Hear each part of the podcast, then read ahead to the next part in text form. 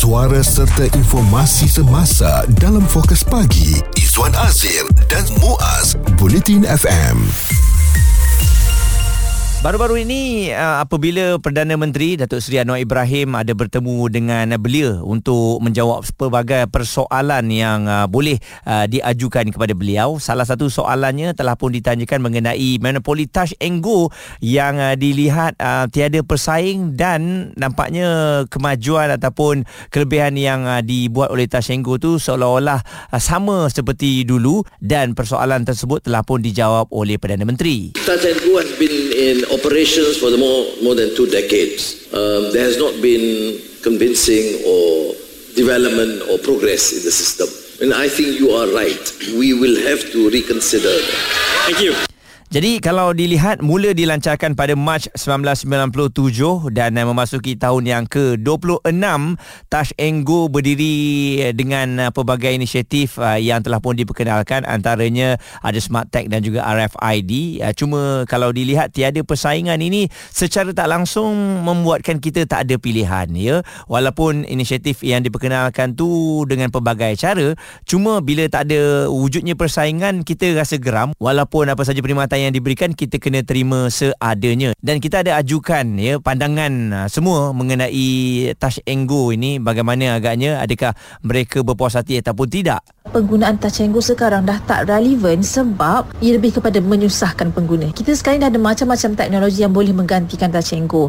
Kalau sebenarnya macam tak ada masalah nak top up semua-semua tu saya saya boleh consider untuk guna lagi. Tapi sebab saya selalu ada masalah yang sama, sebab tu saya sangat-sangat sangat setuju bila kerajaan cakap kita dah boleh guna kad debit untuk lalu tol tu kan. Touch and go ni masih relevan jika pihak yang berwajib ataupun kerajaan mengambil inisiatif untuk menambah baik dari segi nak top up touch Cenggu tu sendiri. Tak payahlah kita nak beratur panjang lagi dekat laluan tol tu ataupun kita teh gegeh nak pergi ke petropam. Hanya melalui telefon pintar saja kita top up daripada situ. Cenggu masih relevan kerana tol tu di Malaysia mostly bergantung kepada sistem touch go ni. Penggunaan touch go juga dia macam mudah untuk dibawa ke mana-mana saja sebab kerana kecil dan senang untuk dibawa dalam dompet ada cadangan dan juga ada rasa tak puas hati daripada semua mengenai Tashengo ni. Baru-baru ini juga diperkenalkan NFC card yang mana kita boleh top up uh, menggunakan aplikasi Tashengo. Satu inisiatif yang sangat baik. Cuma masalahnya saya tak puas hati kerana nak dapatkan NFC card itu sangat-sangat susah dan kalau ada pun pergi asyik habis dan kalau dibuka pun di contohnya di lobi-lobi di shopping mall ya nak kena beratur kenapa uh, penjualan kad tu tak secara menyeluruh dan kenapa tak diwajibkan untuk kita hapuskan kad yang sedia ada semuanya hanya menggunakan kad NFC itu saja. Ha, jadi apabila dah di monopoli ni itulah dia segala um, persoalan kita tu tak boleh nak dijawab. Jadi apabila Perdana Menteri sendiri pun akan melihat semula monopoli Tashinggo ni ini sesuatu yang sangat baik dan kalau kita lihat ada pelbagai cadangan yang telah pun diutarakan yang mana melihat ya cara ataupun model daripada negara lain contoh paling terdekat adalah Singapura. Isu terkini dan berita semasa hanya bersama Izwan Izwan Azir dan Muaz Bulletin FM. Hari ini kita berkongsikan mengenai berakhirnya monopoli Touch and Go. Ramai yang dah geram sebenarnya diam tak diam Touch and Go ni dah monopoli di negara kita ni hampir 26 tahun ya. Walaupun pelbagai inisiatif yang diperkenalkan, kita ada Smart Tag, ah, ada juga RFID baru-baru ini, ada NFC card ya, tetapi masih lagi ramai yang tak berpuas hati dengan perkhidmatan yang diberikan. Profesor Madya Dr. Ahmad Razman Abdul Latif, penganalisis ekonomi putra Business School UPN bersama bersama dengan uh, kita. Jadi doktor mungkin dalam isu ini saya tengok kenyataan yang diberikan oleh doktor telah pun mengambil contoh negara Singapura antara contoh terdekat apa yang boleh dilakukan untuk um, membuat penambahbaikan pembayaran tol ini. Mungkin doktor boleh kongsikan bersama kami. Apa yang kita mahu eh sebenarnya daripada perkhidmatan ataupun penyediaan uh, perkhidmatan lebuh raya ni kita nak kita tahu bahawa lebuh raya memerlukan penyelenggaraan yang tinggi. Mm-mm dan kita apa apa bersedialah membayar untuk perkhidmatan tersebut. Tetapi apabila apa pembayaran tol tersebut menyebabkan kita pula makin susah menyebabkan kita terpaksa kata bersesak-sesak di dalam uh, uh, tol itu menyebabkan uh, kita rasa ada sesuatu yang yang perlu diperbaiki. Dan kalau kita lihat di Singapura dia tidak ada penghalang ataupun uh, palang eh mm-hmm. untuk apa membenarkan kereta lalu ataupun tidak dia ada teknologi yang sebenarnya dah lebih daripada saya rasa lebih dari 10 tahun dah teknologi tersebut yang diguna pakai itu yang saya macam pelik kenapa kita masih lagi guna palang-palang ni dan mm-hmm. dan kalau kita tengok uh, di uh, pasar raya di Shopee Complex sekarang ni pun uh, sudah ada teknologi mengenal pasti uh, nombor plate kereta Betul. dan itulah yang saya lihat uh, penambahbaikan yang perlu ada untuk uh, lebuh raya terutamanya penggunaan uh, untuk pembayaran tol itu sudah masanya kita beralih kepada yang tidak menggunakan palang lagi lah sebenarnya. Hmm. Adakah dengan jawapan yang diberikan oleh Perdana Menteri ni yang akan melihat balik monopoli Touch and Go ni akan menamatkan uh, Touch and Go punya sistem tu sama sekali ataupun akan ada syarikat-syarikat lain yang akan bersaing untuk memberikan Touch and Go ni uh, persaingan yang lebih uh, positif? Okey, um, apabila tiada monopoli. Kita harap akan berlaku inovasi lah sebab monopoli ini menyebabkan uh, kurang ke, apa orang kata motivasi untuk syarikat tersebut menyediakan perkhidmatan yang terbaik. Sebab bagi dia apa kalau um, tak, tak, apa orang tak ada pilihan lah. Maknanya hmm. kalau monopoli orang tak ada pilihan. Dia buat je lah. Ah, dia buat je lah. Lepas tu pada masa sama Dia boleh mengenakan harga tinggi. Dulu kita lihat lah uh, Tag RFID tu RM30 untuk dapatkan tag tu padahal dia punya stiker tu rasa kurang daripada satu sen. Mm-hmm. dan apa yang kita lihat sekarang kalau uh, dibenarkan metod ataupun penggunaan pembayaran yang uh, selain daripada touch and go saya lihat touch and go akan kekal. Tetapi ada ruang untuk pengguna menggunakan uh, bentuk perkhidmatan pembayaran yang lain. Uh, itu yang saya mau lihat lah iaitu kemungkinan uh, satu device yang membenarkan uh, penggunaan ataupun pembayaran uh, melalui pelbagai kaedah. Kalau pergi vending machine sekarang pun mm-hmm. nak beli guna QR code boleh, guna Betul. apa visa Mastercard boleh, apa guna um, Touch pun boleh. Oleh mm-hmm. itu kita nak tengok mekanisme macam tu cuma tidak melibatkan palang dan membenarkan uh, pembayaran pelbagai cara. Doktor ada juga yang tertanya-tanya kalau dah dimonopoli selama 26 tahun kenapa perkhidmatan Tashenggu ni tak boleh dihentikan terus? Sebab dia ada perjanjian. Ha, kita kalau apa-apa kita nak buat pun kena orang kata mengikut nas undang-undang lah. Kalau hmm. perjanjian dah sedemikian macam tu uh, sukarlah. Tapi saya rasa perjanjian tu pun dia memerlukan persetujuan dua-dua pihak untuk kata mem, apa me, menamatkan dan, dan ada perjanjian baik mm-hmm. yang lebih baik. Oleh itu saya lihat inisiatif kerajaan ini ialah untuk meneliti sekali lah perjanjian itu dan mendapatkan kerjasama daripada pihak-pihak untuk uh, membolehkan uh, um, pembayaran pelbagai kaedah itu dibenarkan. Uh, kerajaan walaupun itu hasratnya tapi masih juga tertakluk kepada apa undang-undang lah. Profesor Madya Dr. Ahmad Razman Abdul Latif penganalisis ekonomi putra Business School UPM yang mahu melihat penambahbaikan di Plaza Tol tanpa palang seperti di negara Singapura kan. Mesti kita boleh buat banyak kalau negara jiran kita boleh buat. Pihak Kementerian Pengangkutan sudah mengarahkan semua agensi termasuk operator pengangkutan awam di bawah kementerian untuk mengaplikasikan satu sistem pembayaran terbuka. Ha, katanya akan bermula di beberapa buah tol pada September nanti. Jadi senang kita nak bayar hanya tidak hanya mengharapkan kepada Touch and Go.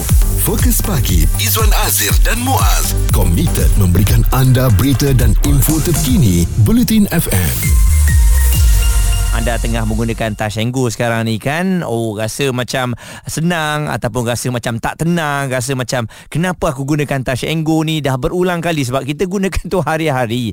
Jadi apabila ada yang bertanyakan baru-baru ini dalam sesi bersama dengan uh, belia kepada Perdana Menteri mengenai monopoli Tashengo dan uh, Perdana Menteri uh, akan melihat semula monopoli ini sesuatu yang disambut uh, baik. Dan kita bersama dengan Hezri Samsuri selaku pengarang urusan laman kereta.my Hezri juga banyak uh, berkongsikan mengenai Tashengo dan penambahbaikan yang harus dilakukan. Jadi bila dengar perkabaran ini Ezri, apa agaknya uh, perasaan anda lega? Ada sesuatu yang ingin anda sampaikan? Oh, rasa macam nak buat sujud syukur dah.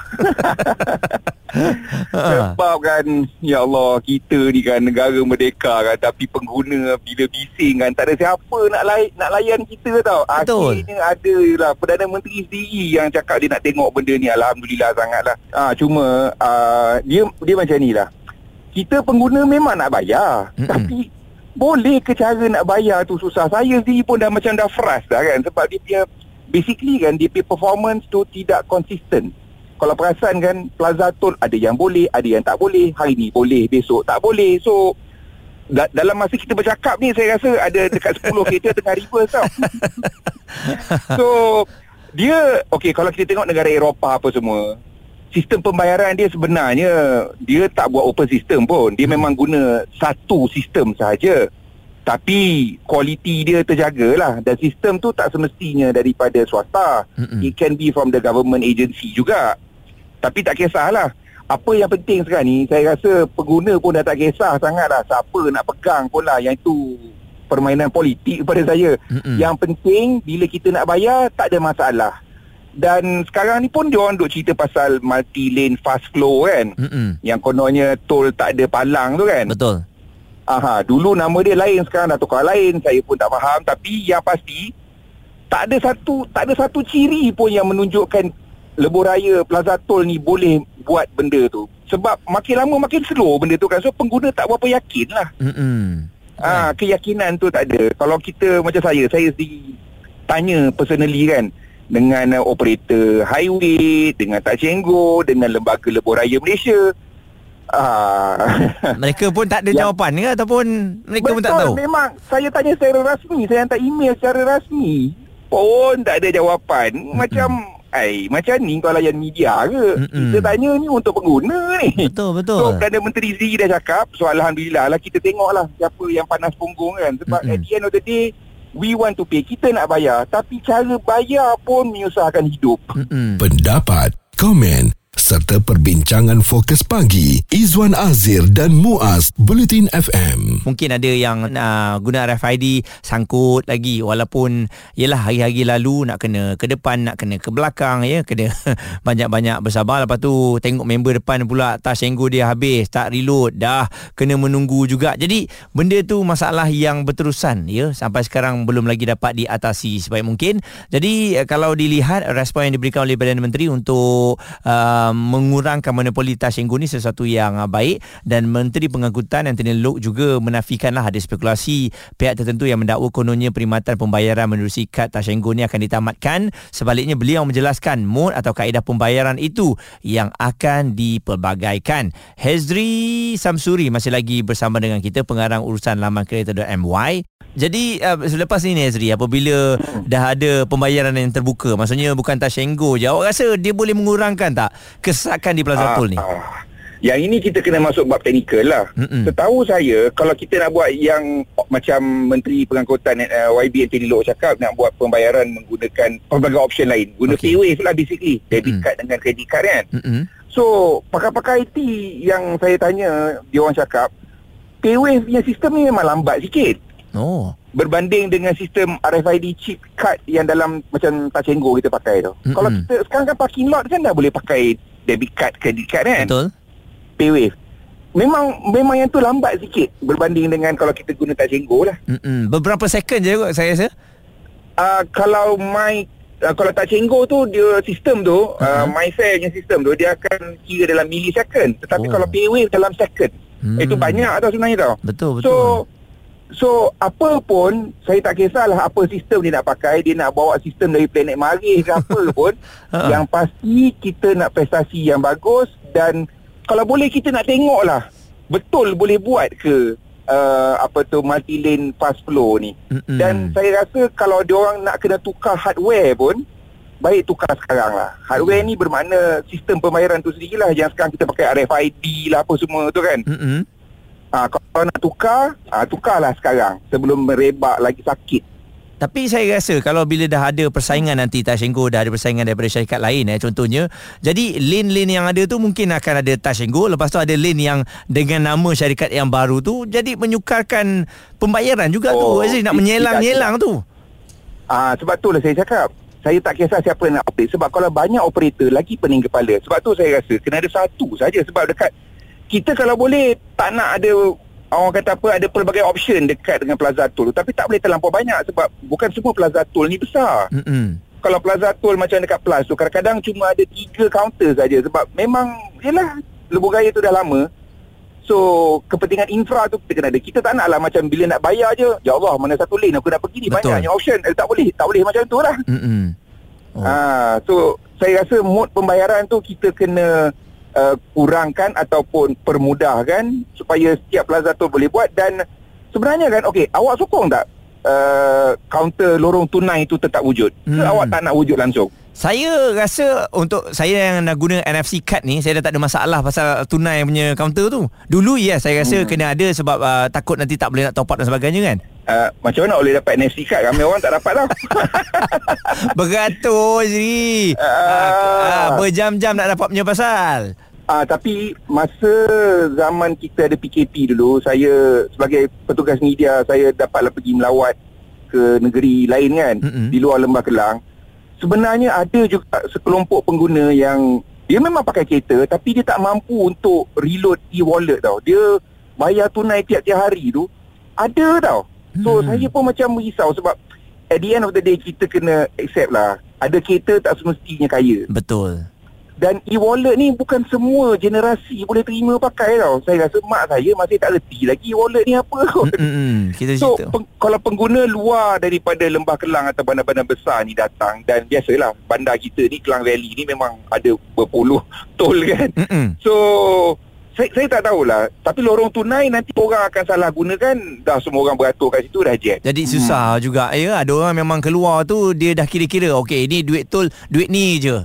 Kan? Dia tak ada lebih-lebihan lagi. Betul apa yang dia Betul. kata ada ada point juga? Betul. Ha ah ha, okey. Sebab e-wallet ni kiranya kita ada second lagi bank account. Dan Hmm. bukan semua orang mampu nak ada dua account. Ha, So itulah. Saya saya risau benda tu lah Sebab Yelah kita kalau boleh jalan raya ni Orang kata ada option Saya rasa tak ada option lain. Jadi Azri Okey. kita kita nantikan lah kita nantikan uh, bagaimana agaknya at least dah ada pergerakan lah ya uh, satu respon yang positif daripada Perdana Menteri dan juga Menteri Pengangkutan ya. Betul betul Suara serta informasi semasa dalam fokus pagi Izwan Azir dan Muaz Bulletin FM. Kami dengar segala rintihan ataupun segala komen-komen anda mengenai rasa tak puas hati anda kan. Terutamanya apabila menggunakan uh, touch and go uh, sesak mungkin kita tak boleh nak buat uh, apa-apa. Oleh kerana nak tak nak walaupun dah naik highway bila nak keluar nak bayar tol tu tetap juga sesak. Kadang-kadang hampir setengah jam uh, di tol saja ya. Sebab uh, penggunaan tol tu sebenarnya ataupun highway ni adalah untuk mengelakkan jam. Tapi naik atas highway pun jam juga. Jadi oleh kerana mm, yelah kita memikirkan perkara ini. 26 tahun monopoli daripada Touch and Go. Jadi selepas ini kemungkinan akan dilihat semula dan mungkin Touch and Go akan ada pesaing yang baru dan uh, satu pembayaran secara terbuka yang akan uh, dimulakan pada bulan September nanti. Inisiatif yang sangat baik oleh pihak kementerian ya. Jadi kita harapkan ianya dapat uh, digunakan secepat mungkin lah jadi selepas ini bolehlah kita menggunakan uh, debit card kita ataupun kad kredit tanpa menggunakan kad Touch and Go. Dan uh, rata-rata kebanyakan yang menghantarkan komen antaranya Syuhada. Dia kata pada dia sangat bagus uh, sebab uh, sekarang ni tak bergantung kepada kad TNG kalau kad Touch Go ni habis duit dalam kad boleh guna kad debit lagi senang dan mudah. Lepas tu sekarang ni kan ada Apple Pay dan Samsung Pay tak payah nak bawa wallet pun. Boleh lalu highway ataupun naik LRT itu lebih mudah. Syarul pula katanya bagus sebab dari awal lagi dia buat tak ada penambahbaikan pun. Contoh yang mudah ada e-wallet tapi tak boleh top up direct. Ha, itu belum lagi kad tiba-tiba tak boleh pakai kena renew.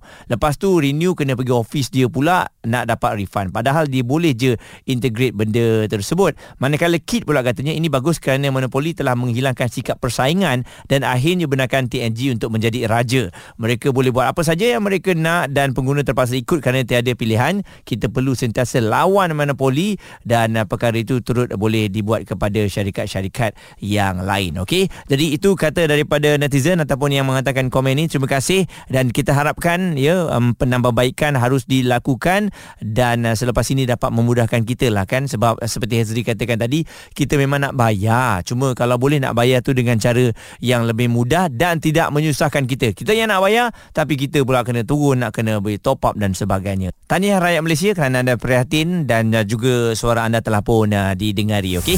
Isu terkini dan berita semasa hanya bersama Izwan Azir dan Muaz Bulletin FM.